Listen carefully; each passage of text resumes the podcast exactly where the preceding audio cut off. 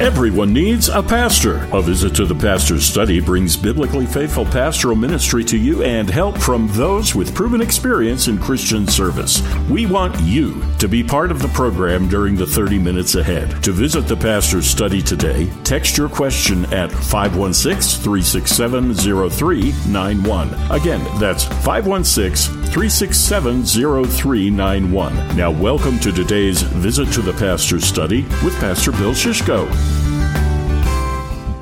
And I am your host, Pastor Bill Shishko. We invite your calls. If you're listening on Saturday, you may call in live at 631 955 5400. That's 631 955 5400. Or you can text your questions at any time in the week for text questions only 516 367 0391.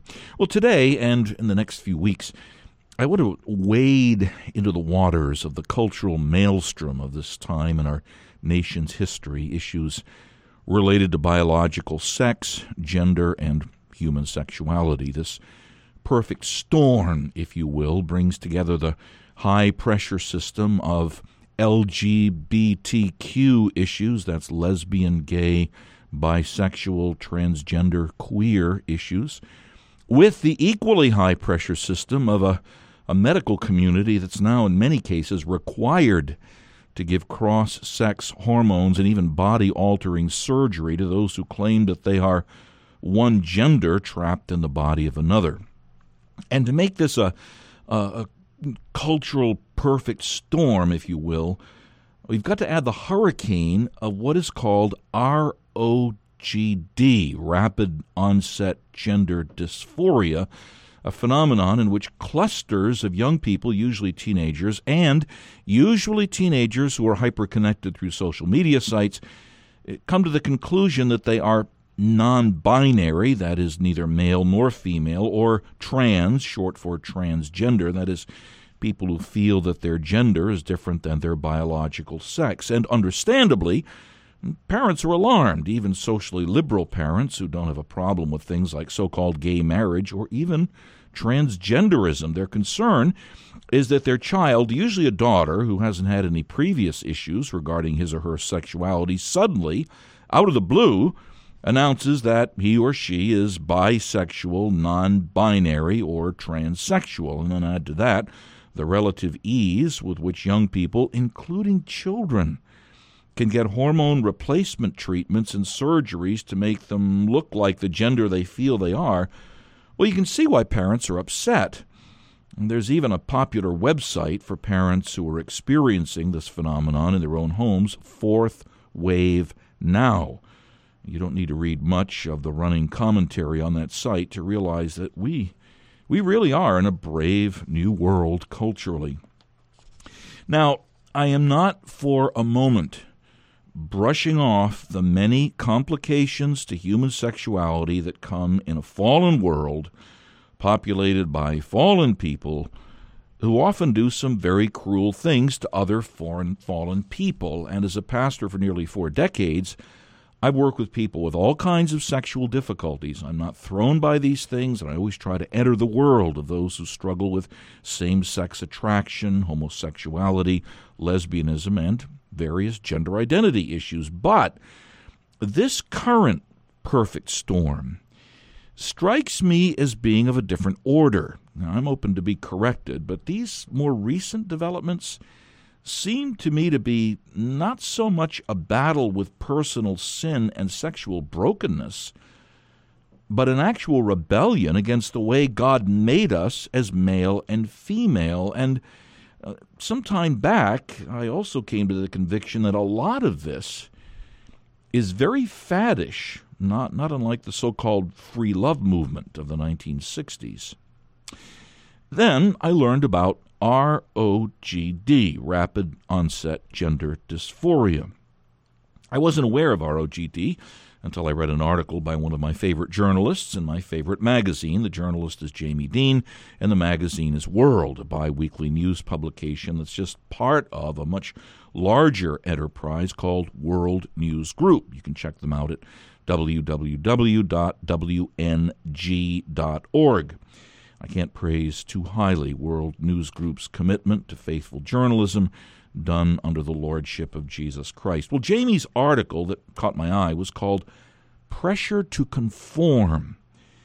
Despite the resistance of LGBTQ activists, studies are now confirming that ROGD, rapid onset gender dysphoria, is a byproduct of peer pressure that has a fertile field on social media, especially in virtual worlds like Tumblr. But there's much more.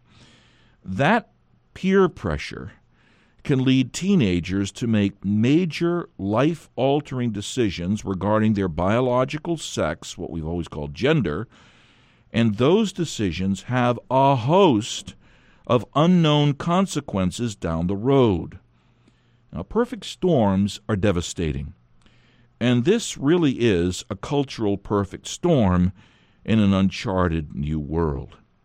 Jamie Dean, national editor of World Magazine, is once again my guest on a visit to the pastor's study. Our topic is What is ROGD, rapid onset gender dysphoria, and what helps can we give to parents and teens who are affected by it? Jamie and I invite your questions. Again, if you're listening on Saturday, you may call and be live on the program 631 955 5400, or you can text your questions anytime 516 367 0391. Jamie Dean, welcome to today's visit to the Pastor's Study. Well, thank you. It's great to be here. And good to have you back with us. Jamie, um, ROGD is, is relatively recent on our cultural landscape. Could you give us a little history? Sure. You know, the phenomenon around transgenderism is, is not new. Uh, we've seen a, a, growing number of even young children expressing distress with their birth sex. Uh, but rapid onset gender dysphoria is something different. This has crept up onto the radar screen really in the last few years as parents in online forums and websites have begun to seek each other out and speak out about their alarm over what they're observing in their teenage children. And it's just what you described earlier. Teenagers, usually girls, who have never shown outward distress over their birth sex, even as younger children. Uh, parents often describe them as having been girly girls, you know, even ballerinas, but all of a sudden, they announce they're essentially trapped in the wrong body and want to live as the opposite sex. Uh, J- Jamie, uh, uh, the recent studies about ROGD, uh, what are they concluding? Are there consistent findings regarding this? Well, yeah, there actually haven't been many studies about it since it's a rather new phenomenon, and it's not a particularly popular subject to explore, um, partly because transgenderism is so accepted in the cultural narrative now. But a, a researcher at Brown University named Lisa Littman conducted a study last fall um, that was published in a reputable academic journal, and she basically surveyed these parents who are distressed over ROGD and their teens. And one thing that was really interesting about these parents was that about 85% said they have no problem with homosexuality or even transgenderism. I mean, essentially, they would consider themselves liberal in the area of sexuality. So, so their concerns did not appear to be driven by any ideological or religious reasons. They were concerned because their daughters had shown no signs of distress before declaring they were transgender, or no signs of distress over their birth sex before declaring they were transgender. And parents said that they saw this um, happening in clusters. So, in other words, whole friend groups were suddenly declaring they were transgender. They also said their kids had spent a ton of time online before this happened. Um, a significant portion said their children had been diagnosed with a mental health disorder before claiming dysphoria, a mental health disorder uh, unrelated to that. So there were all sorts of interesting and I think important findings here, but this study met almost immediate condemnation by transgender activists. And, and I think it's notable that activists pushed back first. It wasn't academics and other researchers or physicians pushing back first, it was activists. And their contention was essentially that gender dysphoria is always real and parents should never discourage their children from pursuing transgenderism if that's what the child wants. one activist even said, you know, this study isn't valid because the researcher has to be transphobic to even explore this question. Um, and it was interesting, you know, the, the journal that this study was published in buckled pretty quickly um, and said they would review the study, they would address these concerns. Now, this was a study that had already been peer reviewed and, and approved before going into the journal.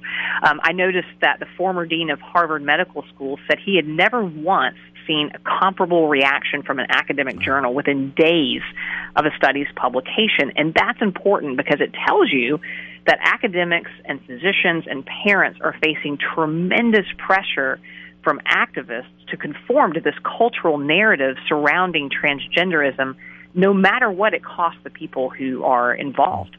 Yeah, we found that out, Jamie. Even doing programs on topics like this, we will inevitably uh, get uh, responses. Usually, they're, I think they're form responses with all kinds of criticism. So, so certainly that resistance is out there. J- Jamie, in your article, "Pressure to Conform," you talk about how suicide prevention is brought into all of this. Uh, develop that for us a little bit. Well, you know, sadly, this idea of suicide prevention, it, it's really kind of the ultimate point of leverage against parents who have concerns. Um, you know, physicians and psychologists will sometimes tell parents, look, if you don't go along with what your child wants in this area, your child might end up committing suicide down the road uh, over this distress over their gender. And so just imagine what that's like, um, especially for a secular parent who has – no bearings or very little bearings for what's up and down in all of this, to tell that parent, you might be the reason your child commits suicide. I mean, it's almost an unbearable pressure for them to resist, and so many of them don't resist it because of that. And, and Jamie, for the for the people that are that are caught up in in this ROG deed, I, I mean, I, I do think it is peer pressure, your pressure to conform. What kinds of treatments do these people seek out, Jamie? Well, they would, you know, I might not use the word treatment um, in this case. maybe intervention might be a, okay. a, a word. Um, they they seek out the same interventions that that anyone who says they have gender dysphoria might seek out. So young children sometimes will seek out, or their parents will allow them to be put on puberty blocking drugs. Um, for teenagers, the, the kind of teenagers we're talking about here who've already gone through puberty, um, many of them might seek out cross sex hormones. Um, in some cases, um, girls seek out what physicians rather euphemistically call top surgery, which means a mastectomy. So you might have girls as young as 16 having their breasts permanently removed. Um, and, and I would I would just add here that 86 colleges nationwide have student health plans that include coverage for cross-sex hormones and cross-sex surgery. And Jamie, the long-term consequences of these interventions are there s- studies about that? Uh, there certainly are. I mean, you know, I, I personally think one of the most tragic consequences of cross-sex hormones is sterility, uh, which which can happen often. And so you're essentially asking young teenagers or even children to make this life altering decision to forego having biological children. I, I find that an unconscionable choice to ask a child to make about their future. That that really breaks my heart when I think about that. Um, and, and the scary truth is that we don't know the really long term consequences. You know, lifelong use of cross sex hormones is is a new phenomenon, uh, and and physicians who approve of it um, admit they don't know what might happen 20, 30, 40, and longer years down the line. Uh, we do know there's an increased risk of stroke. Some worry that it can decrease bone density in adolescence. Um, and even if a person decides to stop taking the hormones, they don't always fully recover from the effects. So, so this really is a, a life altering decision that these children and teenagers are making. Yeah, this really is, as I put it, a cultural uh, maelstrom in a, in a, brave new cultural world. My guest is Jamie Dean, who is the national editor of World Magazine. We're talking about ROGD, rapid onset gender dysphoria. A lot more to do. We'll be back after this message from a voice, the voice of a visit to the pastor's study. It's not enough to listen to pastors on the radio or to watch them on television. Everyone needs a biblically faithful pastor, and everyone needs a biblically faithful church. A Visit to the Pastor's Study is a ministry of the Orthodox Presbyterian churches in the metropolitan New York area. We're no substitute for a faithful pastor in a local church, but we are a supplement. Visit our website, www.visitthepastorsstudy.org, and you can bring the ministry of this program right to your electronic device. Here you'll find archives of past programs, a weekly message from Pastor Bill's Pastor's Post, helps for pastors, helps for congregation members, material for officer training, and much more. That's www.visitthepastorstudy.org. And we also invite you to contact the host of this program, Pastor Bill Shishko. You can email him at visitpastorbill at gmail.com. He'd love to hear from you so that he can bring his pastoral ministry to you personally. That's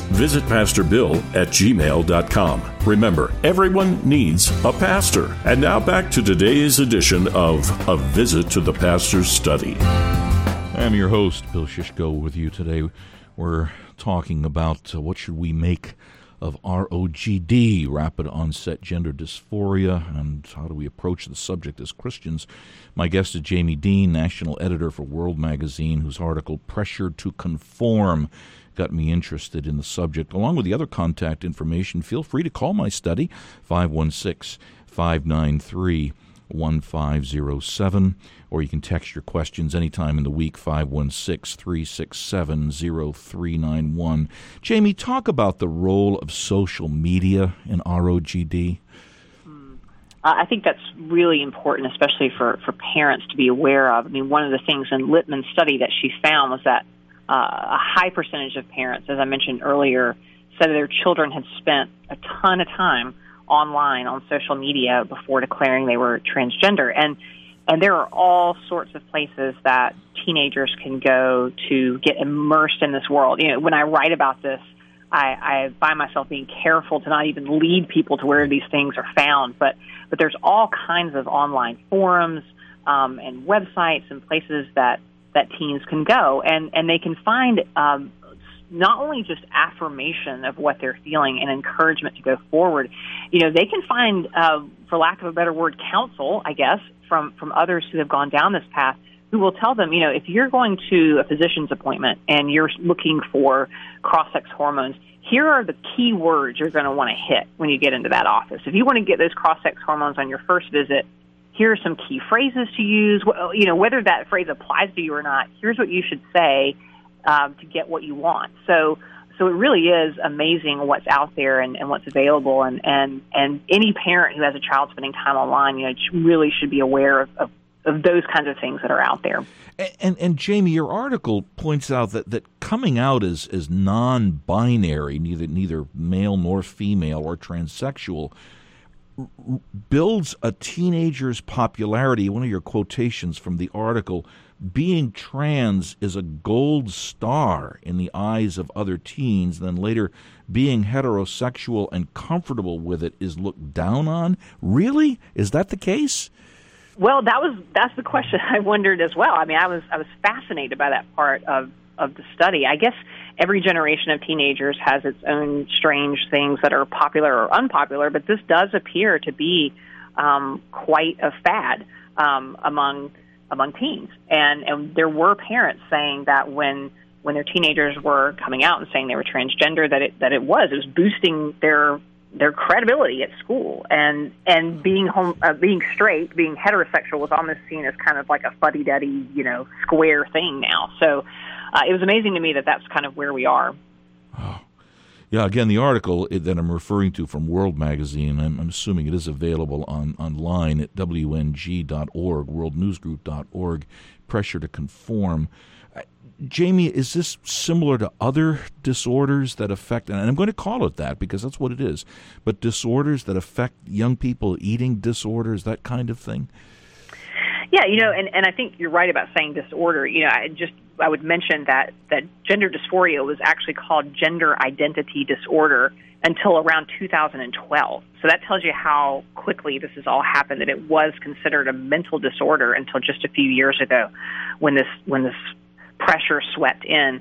Um, but yes, I mean, you know, some um, psychologists that I spoke with and others said, you know, this they see similarities to, for example, um, the fad of, of anorexia among young girls during the 80s and 90s. Now, anorexia is is obviously a real problem that that plenty of people face. But what they saw was that in teenage groups of girls, after one girl said she was anorexic, sometimes several other girls in that friend group would say that as well. And so they see some similarities here. One person says they're transgender, and then all of a sudden, and parents in these studies said this, every group of every girl in that group of friends would say they were transgender as well. So, so there does appear to be a fad or a cluster element to this. And, and, Jamie, what's the response of the medical community that hasn't signed on to ROGD as anything more than a fad? Well, it's it's not easy for them to speak out about this. In fact, I you know I wrote a couple of years ago about a psychiatrist um, at the University of Louisville named Allan Josephson who was speaking out about it. Um, he is a member of the Christian Medical and Dental Association, and just recently, just in the last couple of weeks, um, he announced that he he says he recently lost his job at the University of Louisville after publicly saying parents should listen to their children with empathy, but then try to help them live according to their birth sex. He said this in a public forum at the, the Heritage Foundation. Um, some of his colleagues complained. Um, he was apparently first demoted, and then his contract wasn't renewed after 15 years of chairing his department. Um, this has happened to others, and um, it tells you there is a real world cost to speaking out about this. Um, one endocrinologist I spoke with said he thinks there's actually a lot of physicians that think that this is folly, but they won't speak out because of because of what they think will happen to them because they're afraid of the pressure that they'll face and and you know he said even if physicians eventually do come around and and start admitting that there are problems with this he said we will have done so much damage by then. And that and that is the really tragic thing here um damage that can't be undone um in this life at least. And and so you know i've come to think of this group of especially children and teenagers as such an unprotected group um, in our country. We are rightly concerned about the unborn and the aging and the poor and, and all of these different groups. But I mean, I've come to think of this group of children who are being pushed in this direction by adults that they trust as, as such an unprotected group of children, and, and, and it really is a, a, heartbreak that we need to continue to follow. And Jamie, thank you so much for your work with World Magazine. Uh, Jamie is, is, is, national news editor for World. She is tracking uh, things related to this. We really very much appreciate World Magazine, Jamie, and we also appreciate your labors in particular. Thanks for being our guest today. Time Thank for, for having me. You're, you're welcome, Jamie. Time for counsel from the pastor's study, I cannot overstate Romans 12 and verses 1 and 2. I beseech you by the mercies of God that you present your bodies a living sacrifice, holy and acceptable unto God as your reasonable service. Don't be conformed to this age, but be transformed by the renewing of your mind, that you may be able to prove the good and pleasing and acceptable will of God. It's a relentless battle to not let the world push you into its mold, and rather to be continually transformed by the renewing of your mind under the final authority of the Word of God and under the lordship of the Word made flesh, Jesus Christ. Don't let the world push you into the mold of faddish views of gender and sexuality. Increasingly, we're hearing from those who had been duped. Jamie Shupe, poster person as a transgender woman, is now among growing numbers of people who've renounced transgenderism, and he now calls it, quote, a fraud perpetrated by psychiatry, the likes of something the United States and the world hasn't experienced since the lobotomy era. God's good design. He made Adam male and Eve female, not both and for either of them. Now, in a fallen world, medical rarities come, they can be corrected by medical means, and there are many issues in a fallen world, but these sexual issues can be dealt with by the grace of God in Jesus Christ. Grace that really is greater than human sin. Let's let the church rise to the occasion. What does it mean that God made males and females? And how is this God's wise design? What are God's good purposes in heterosexual intimacy and the bonds of marriage? And how do people with challenges like same sex attraction or gender identity issues deal with them by applications of the good news of Christ's work to forgive us and to make us new creation day by day and moment by moment. See, medical treatments can alter the way you look. Jesus Christ, the great physician, can transform what you are. Look to him in true faith and true repentance, and then just watch what he'll do. My thanks to Jamie Dean, National Editor for World Magazine, for being my guest on today's visit to the Pastor's Study. Thanks for listening. Hey, it's a privilege to be a pastor to you through the medium of radio. I appreciate your feedback and your questions. Email me, visit pastorbill at gmail.com. Remember, Sunday is the Lord's Day. Be sure to set apart time to worship the Lord in a church that's faithful to the Word of God. And remember, everyone needs a pastor. You've been listening to this week's A Visit to the Pastor's Study, a ministry of Reformation Metro New York Incorporated in the Orthodox Presbyterian Churches of Metropolitan New York and Connecticut. For more information on the program, check out our website at www.visitthepastorsstudy.org. That's www.visitthepastorsstudy.org. Listen in next week for another Visit to the Pastor's Study. Remember, everyone needs a pastor.